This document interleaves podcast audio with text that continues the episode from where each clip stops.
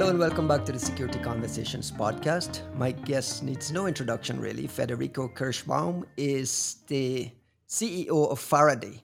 Faraday is a vulnerability management company based in Miami in Argentina. Federico, welcome to the show. How are you? Thank you for having me, Ryan. It's a pleasure joining you in the security conversations. This has been long overdue. Can we start at Faraday? What is Faraday? What do you guys do? Faraday. Faraday is a platform, an open source platform that helps managing your findings. So we try helping uh, hackers and security teams manage and prioritize findings.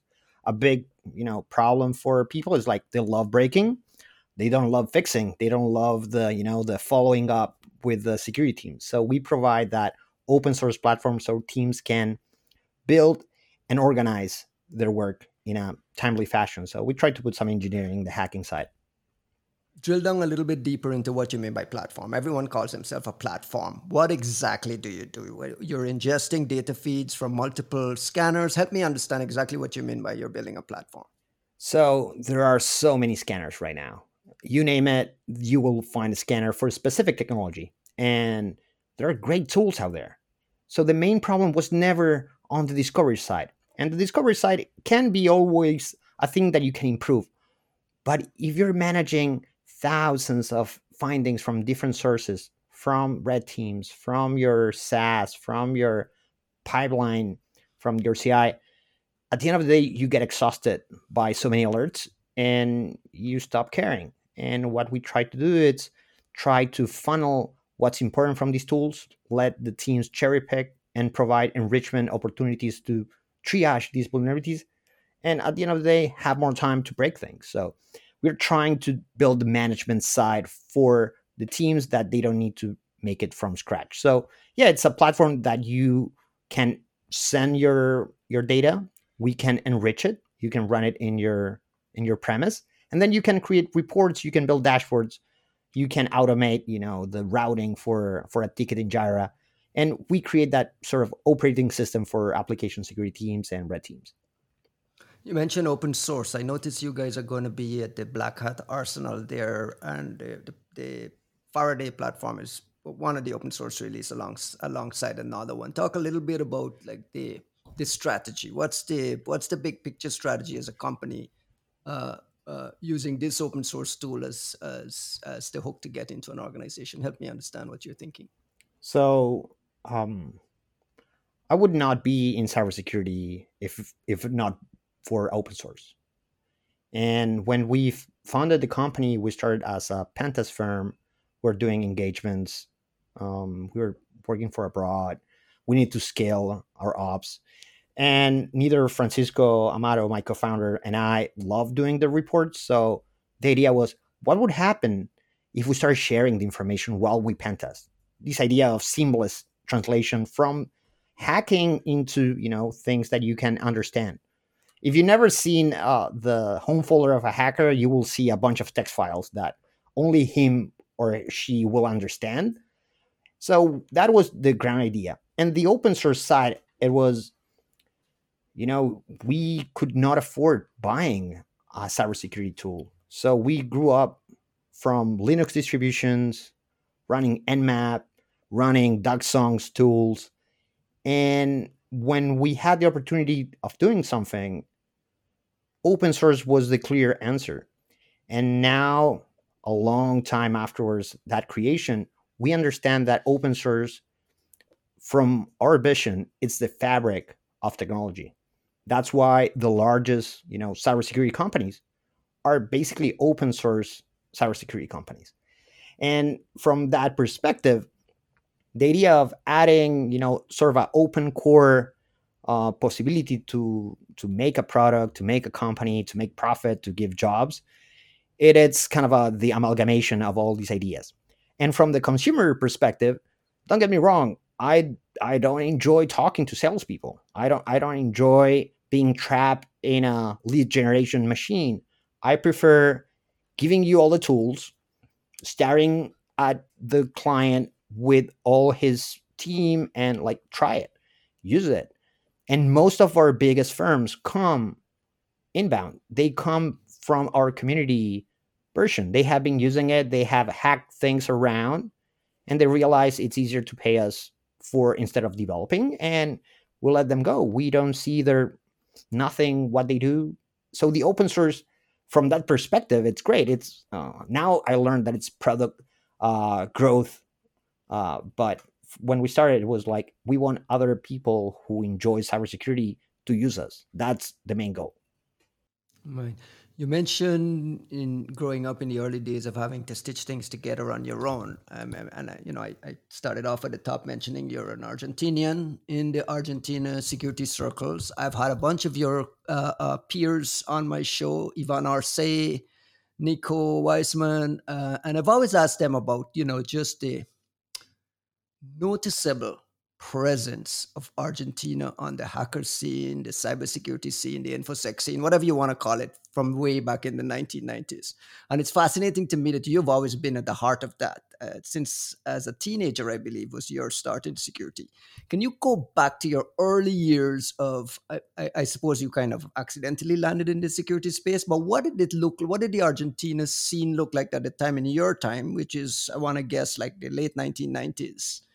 Yeah. And you know how, how like did you grow up aware of what core security had already built and contributed? Where, it help me understand your entrance into this. So i will i will do some now some disclaimer before navigating into i don't that. want disclaimers. Tell me like no just no tell but me the whole story this is disclaimer. I didn't care about cybersecurity. It was not security. I never grew into cybersecurity I grew into mm-hmm. hacking, which is different. Okay, how so? Define define hacking as you understood it back then. Hacking for me, it is you know a way of doing things, a way of fixing problems, a way of understanding technology. It's not the end goal; it's a medium. So when I started into what it was called, you know, cybersecurity hacking, you know, phreaking, all that 2000 late 90s era it was not only about making companies secure it was not about that. It was um, sort of rebellious perspective into the unknowns of technology back then internet was expensive and you want internet to meet your friends you know to download software to get games. Hacking from this perspective was basically a way of getting that for a lesser value or for free. So when I started growing up, uh, I almost lied for my age most of that time because I was the you know the the youngest in the room, and little did I knew, I I grew around a bunch of people that were a core part of what it's cybersecurity now. I met many of the folks that you mentioned, many of our friends back then from the IRC, from 2600 meetings. And I never knew what was cybersecurity from the industry right. perspective. I started seeing friends doing cool stuff and I wanted to hang out with them. I wanted to learn. And and in an era where information was expensive, or at least from the 14 year old side, it was you would not spend money in buying a book. You would go trashing a corporation and get Unix books. So I start growing up and I start seeing all these, you know, mailing lists, all these e-zines that were happening in Spanish or even, you know, from from Spain as well and you never had to leave you know the the the premise of the country to understand that something was going on. So yeah if i head back to that time it was like going to a bar and meeting you know the core founders which by that time they were writing you know exploits. They were writing about hacking public phones.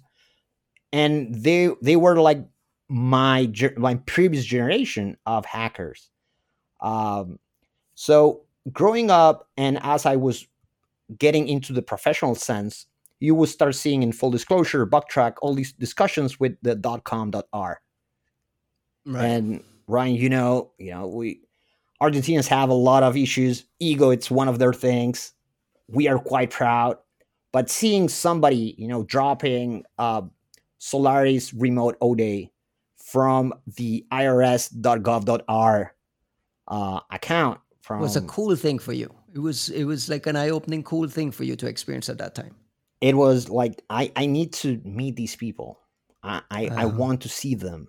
In fact, uh, Leo Pigñer, which is the one of the co-founders of Ekoparty, we emailed for you know a year until we met and we were neighbors.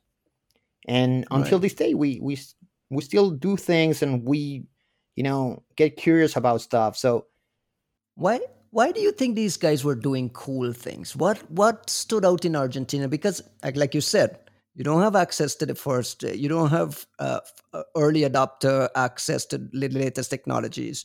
You're working with a separate language. Your the documentation in most cases in english. You got to fiddle through it and figure it out. What made those guys stand out? What was it, it was there a certain curiosity that stood out there? Did your high school programs have a heavy emphasis on mathematics? Like, wh- why did the Argentinians stand out so uniquely, say, versus the Brazilians or any other part of South America? Now I I have different readings of what was happening back then, but at that time I was 15. Who who wants to be at 15? You know, you are rebellious. You you don't like things such as corporations, monopoly, and you have to understand that a big part of the Argentinian history happened through, you know, um, the lack of access to new technology. You had economic circumstances, economic like circumstances. Economic so you yeah. would you would see the impact of of corporations. You would see the impact of monopolies, and I would say it, it, was within a void because I back then I, I could not compare it. I would see some Spaniards making stuff. They were using the same type of public phones that we do. And the main goal was getting more information to do more things. So it was sort of an addiction. And meeting people that do not come from, you know, the intelligence community, people that do not come from the academic circles, it was all people doing the same thing coming from you know different sides uh, of, of of the planet but they were all misfits and i i would fit. So it was like i have found my tribe and I, until this day it's that's how it felt to you. Yeah definitely and that's one of the main reasons i still do things. You find your tribe whatever that is you don't have to be a great hacker, but if you find your tribe, you can find where you can add value, where you can be helpful. And at the time, I'm tr- yeah, I'm trying to get to the bottom of the tribe, like with the creation of the tribe from the very beginning. And I want to fast forward a little bit because I was reading uh, Nicole Perlroth's book, which shall not be named, but uh, you you have a very standout quote and participation in that book. Can I can I um can I read a, a section to of you course. if you don't mind? Yeah. So Nicole said, I spotted Federico Kirschbaum, who had co-founded Ekoparty more than a decade before. And in those early days, nobody was selling exploits to government yet. Ekoparty was mostly for fun and hijinks. And it still was, but there were some vast sums of money to be made on the side. And here's your quote. Throw a stone, Fede said, motioning to hundreds of Argentinian hackers standing within five feet of us.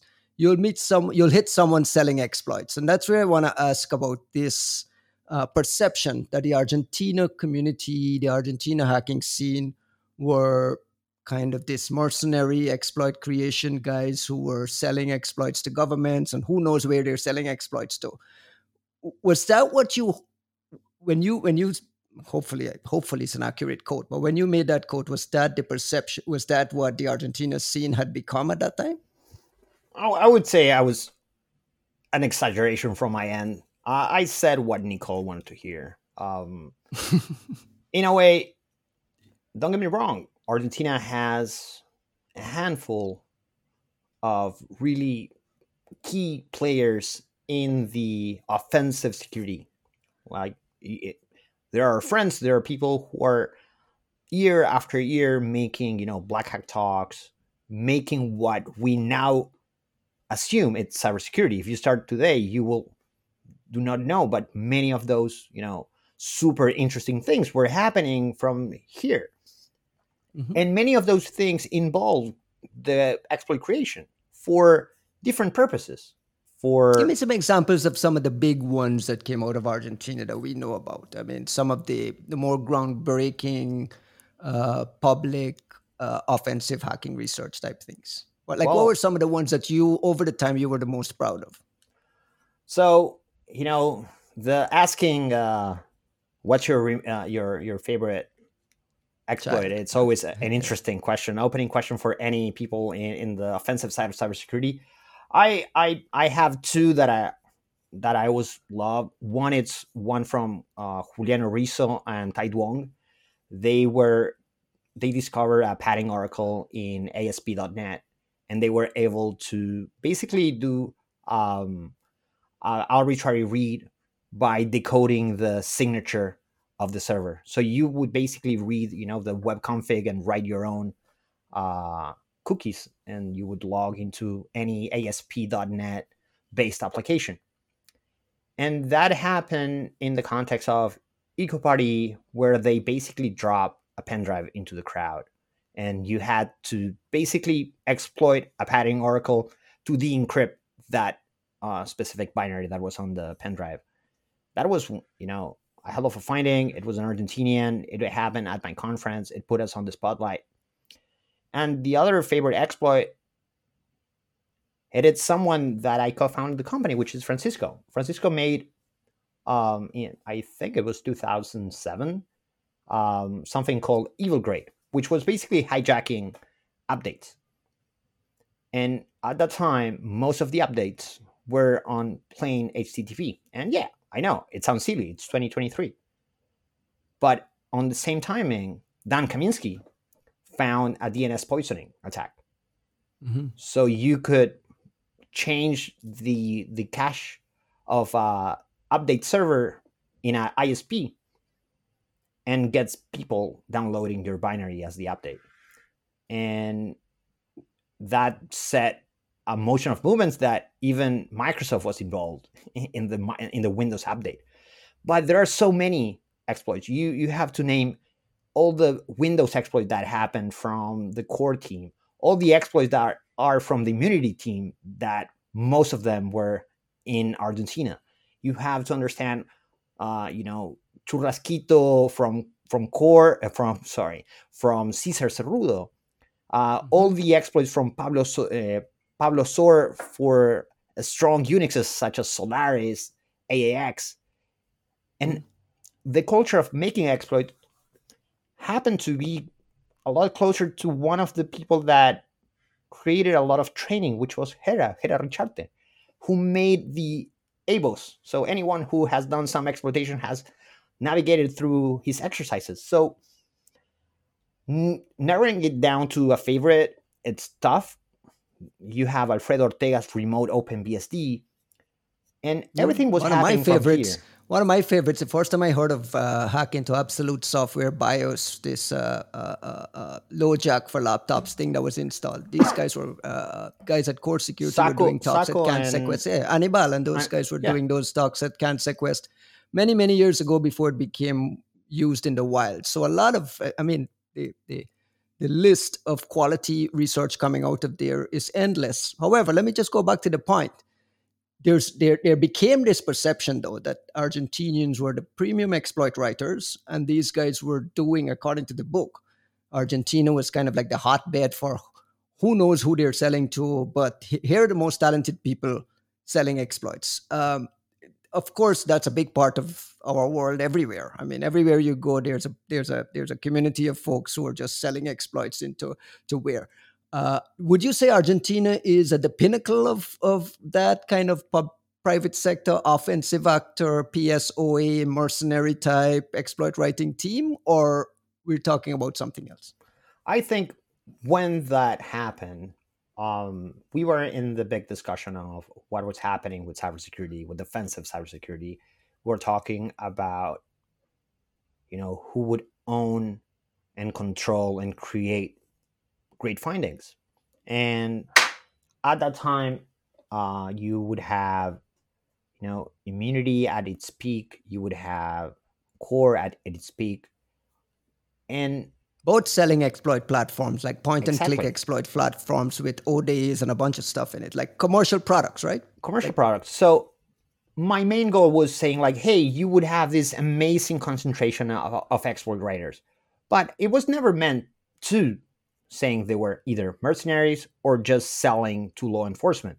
But their employers were selling platform for the old companies, and that quote it was saying like, hey, it, it's full of explorators.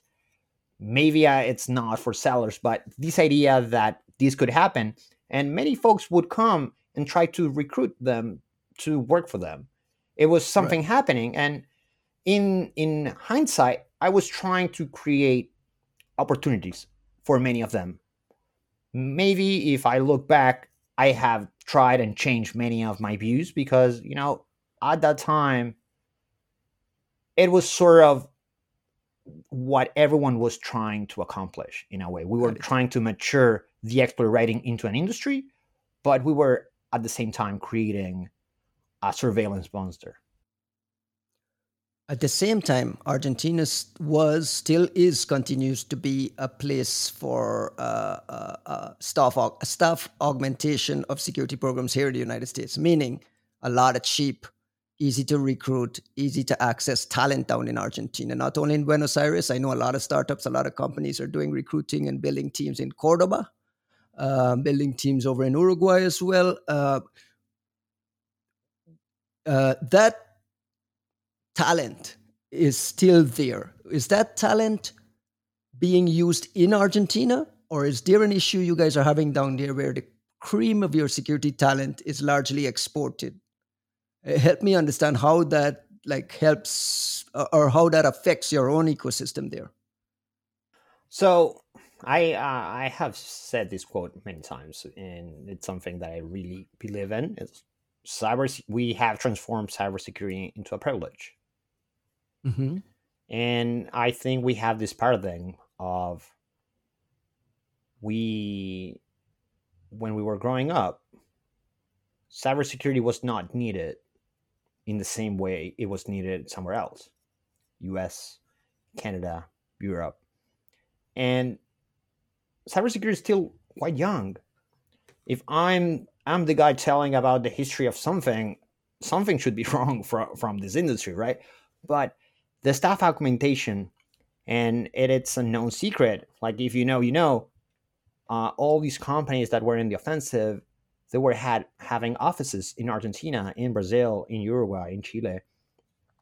And yeah the same time zone also helps. But it was this immense talent and this idea of being a little bit rebellious. Because in order to hack things first you have to believe you can. And that mm-hmm. it, it's kind of a you know it is difficult to to stand with a 50 pound gorilla like microsoft and saying like yeah I, I i know a few ways that i can elevate privileges or i can create a remote exploit so yeah definitely a lot of the talent has been embedded within the us uh, cybersecurity It's always been that way. You're saying. come again You're saying it's always been this way.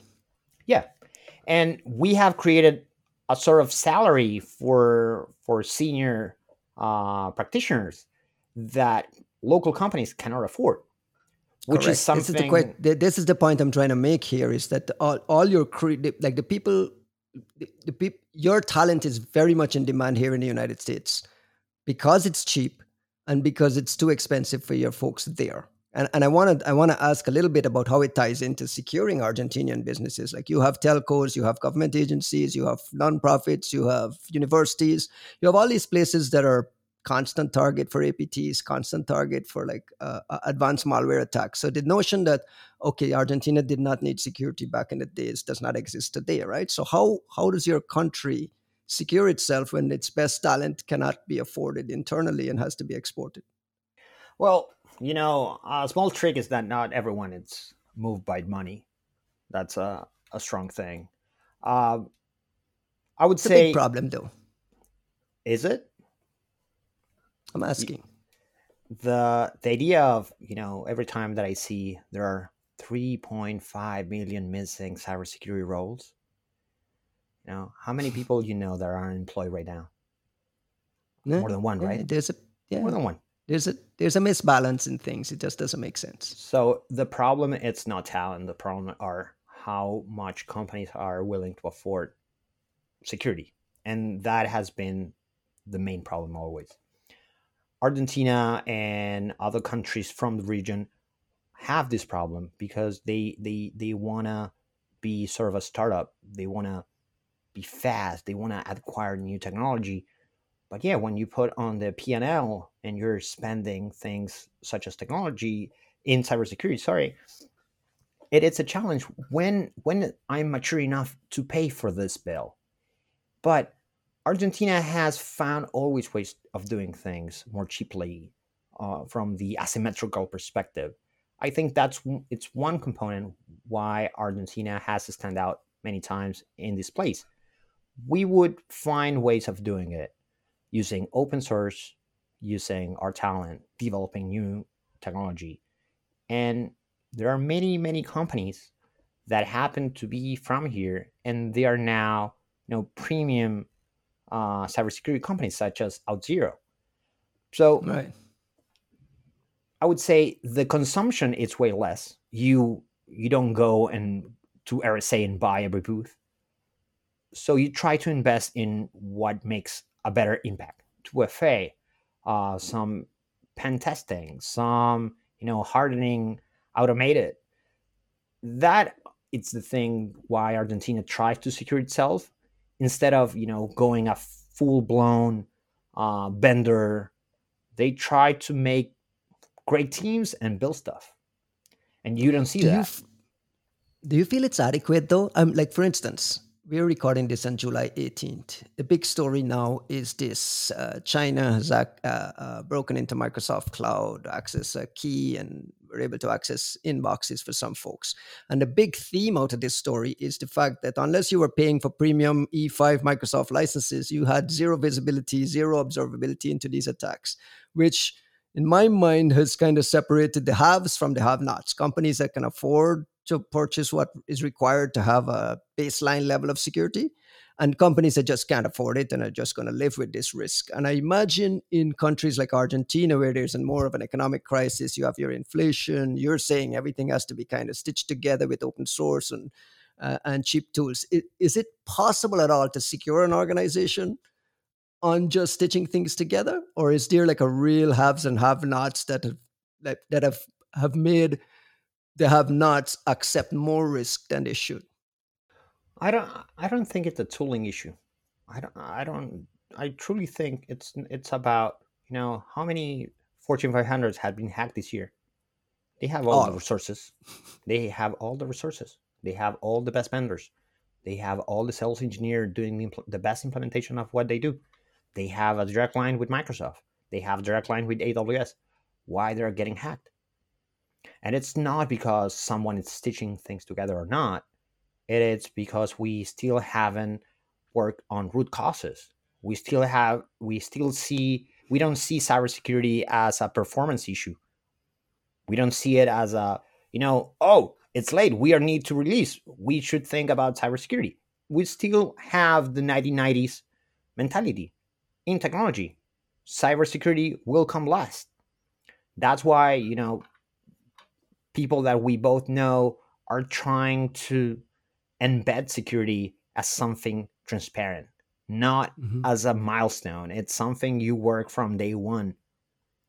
So, yes, if Microsoft gets hacked, what happens with the rest of the planet?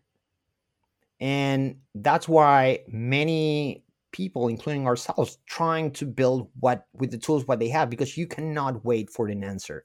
You cannot wait for an OS to be secure. You cannot wait for someone at you know a major vendor will take a flight to Argentina and say like, yeah, I'll I'll fix your problems. Right. And that has always been the truth for here. Yes, of course, there are multinationals. One of the biggest, one of the biggest uh, e-commerce site in Latin America, it's Mercado Libre, which is sort of an Amazon. They have I don't know, a thousand people in the cybersecurity team, a thousand people in the cybersecurity team, and they built their own solutions. And that's how many people are trying to detect when they're getting hacked. Zero trust. I don't know. You you put the the, the, the acronym you, you love, but we know we cannot rely in one vendor. And the Microsoft thing, it's a great uh, reminder of that.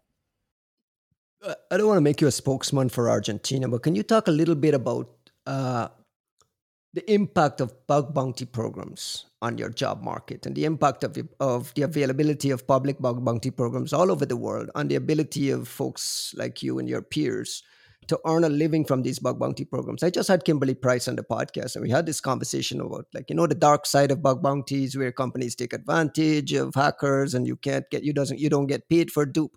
And Kymberlee was making the point hey, this thing has created employment in places in the world where folks would not have had this employment. Has that been uh, a noticeable effect of bug bounty programs in Argentina? And talk a little bit about like the role of bug bounties in your hacker ecosystem. So has Uber created a lot of jobs in a lot of places.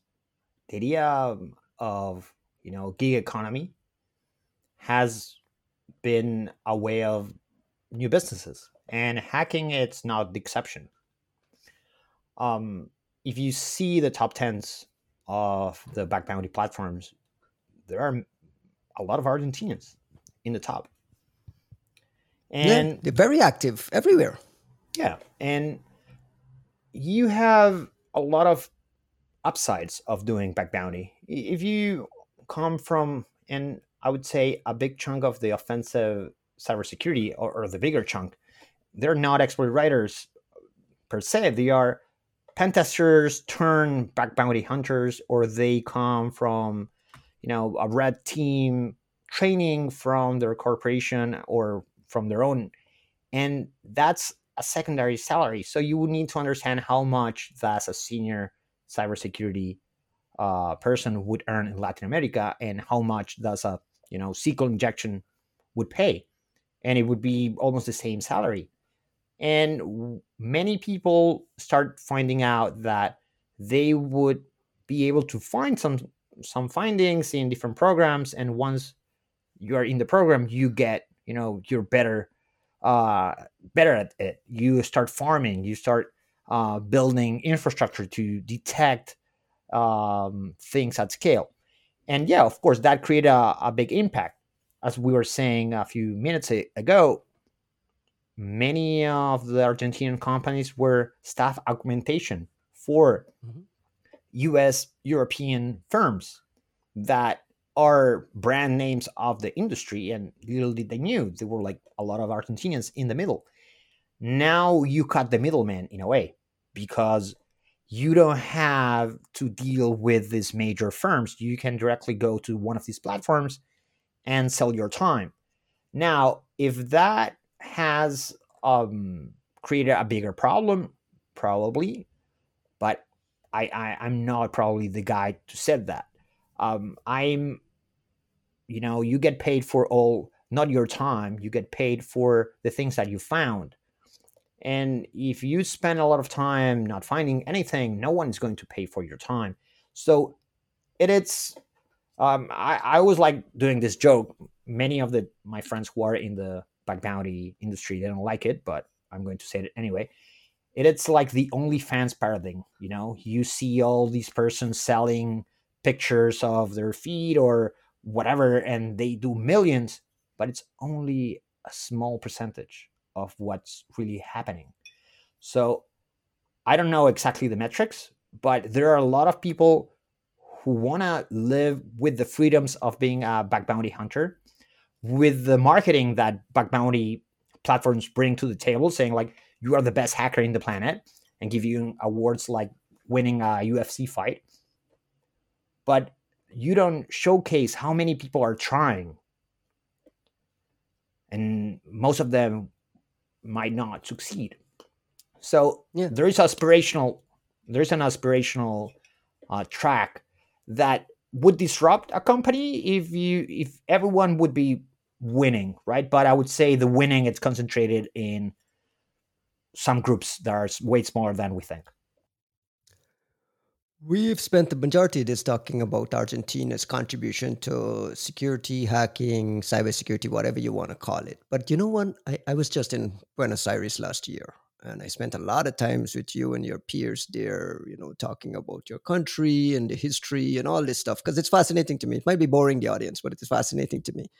And there's a little thing that I, I always feel, I get a sense that you guys don't feel like you truly belong to a bigger thing. You feel kind of left out, marginalized, not necessarily a part of the hacking community. Now, Ekoparty is a brand name in the industry. Uh, we've we've established that a lot of companies go down there and raid for talent, cheap talent, bug bounty programs, raid for talent, and so on. But at the same time, I I always felt like Argentinians have this. I don't want to call it an inferiority conflict complex, but they have this. They they feel like they don't belong and they feel like they're fighting an uphill battle. Is that a fair assessment? And help me understand your own experience with this. I I'm I don't think if we are feeling left out. I think we we want to be part of the conversation. Uh, I think we, we we do our best to try to belong what it's normally a US centric conversation that you you feel that you feel that the conversation is US centric. That I think that's the question I was trying to ask. If the security feel to you guys there that it's very US centric, and and how like how how does that manifest itself? Like what does that look like? What does US centric look like in practice? Um, most people don't know that Core was Argentinian. That's a great example. I think that's a fair example. Do I think everyone Everyone I know knew that Core is an Argentinian company. The question is, though, why haven't there been a successful big Argentinian company to IPO or sell, uh, you know, a billion dollar Argentinian security company? That's a good question. No, there is. It's Auth0, and they got bought by Okta for six thousand five hundred millions. So okay, so there's one. There, and it's the biggest exit in history of cybersecurity, which I found quite appealing. Um, to to be honest, you know, Argentinians love to and ask any Brazilian, you know, we're loud. We want to be part of anything. You see me, you see me arrive, and I'll be shouting. You see me with a fellow Argentinians. We'll be trying to do our best to be the best. There is a, a ego thing in, in our nature. That's why we're loved. That's why we're hate. But back to reality, back to cybersecurity. I think when you watch the threats of Ivan Arce fighting, you know, MSRC, when you had, you know, Beto doing Impacket for so long, being a, a, a, key part of many red team exercises and even companies. Uh, I think we we are looking in a way to have impact in our time because it's not it's not a year it has been 25 years in the making uh, of this industry Party has been, and I always love this side of things. Ekoparty for me was a way of creating a stage for for the talent that was already here. It was not because of us that hackers started appearing. We just set the opportunity so people can calm down and watch. We created the right excuse at the right time. Um, Ivan Arce one one time wrote, "Hacking from the ass of the world." Like geographically, Argentina, it's way under the map. It's not in, in it is in a not geographical position, but it has influenced the, the industry so much that sometimes we would love to be way more integrated to the team. When you're talking about, you know, Hall of Fame hackers, you mainly see US based, but you don't see Europeans, you don't see Latin Americans you don't see Asians.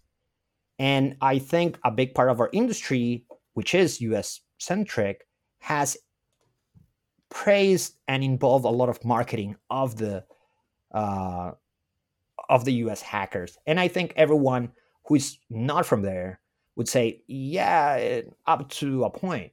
We have great things. We are still offering great things.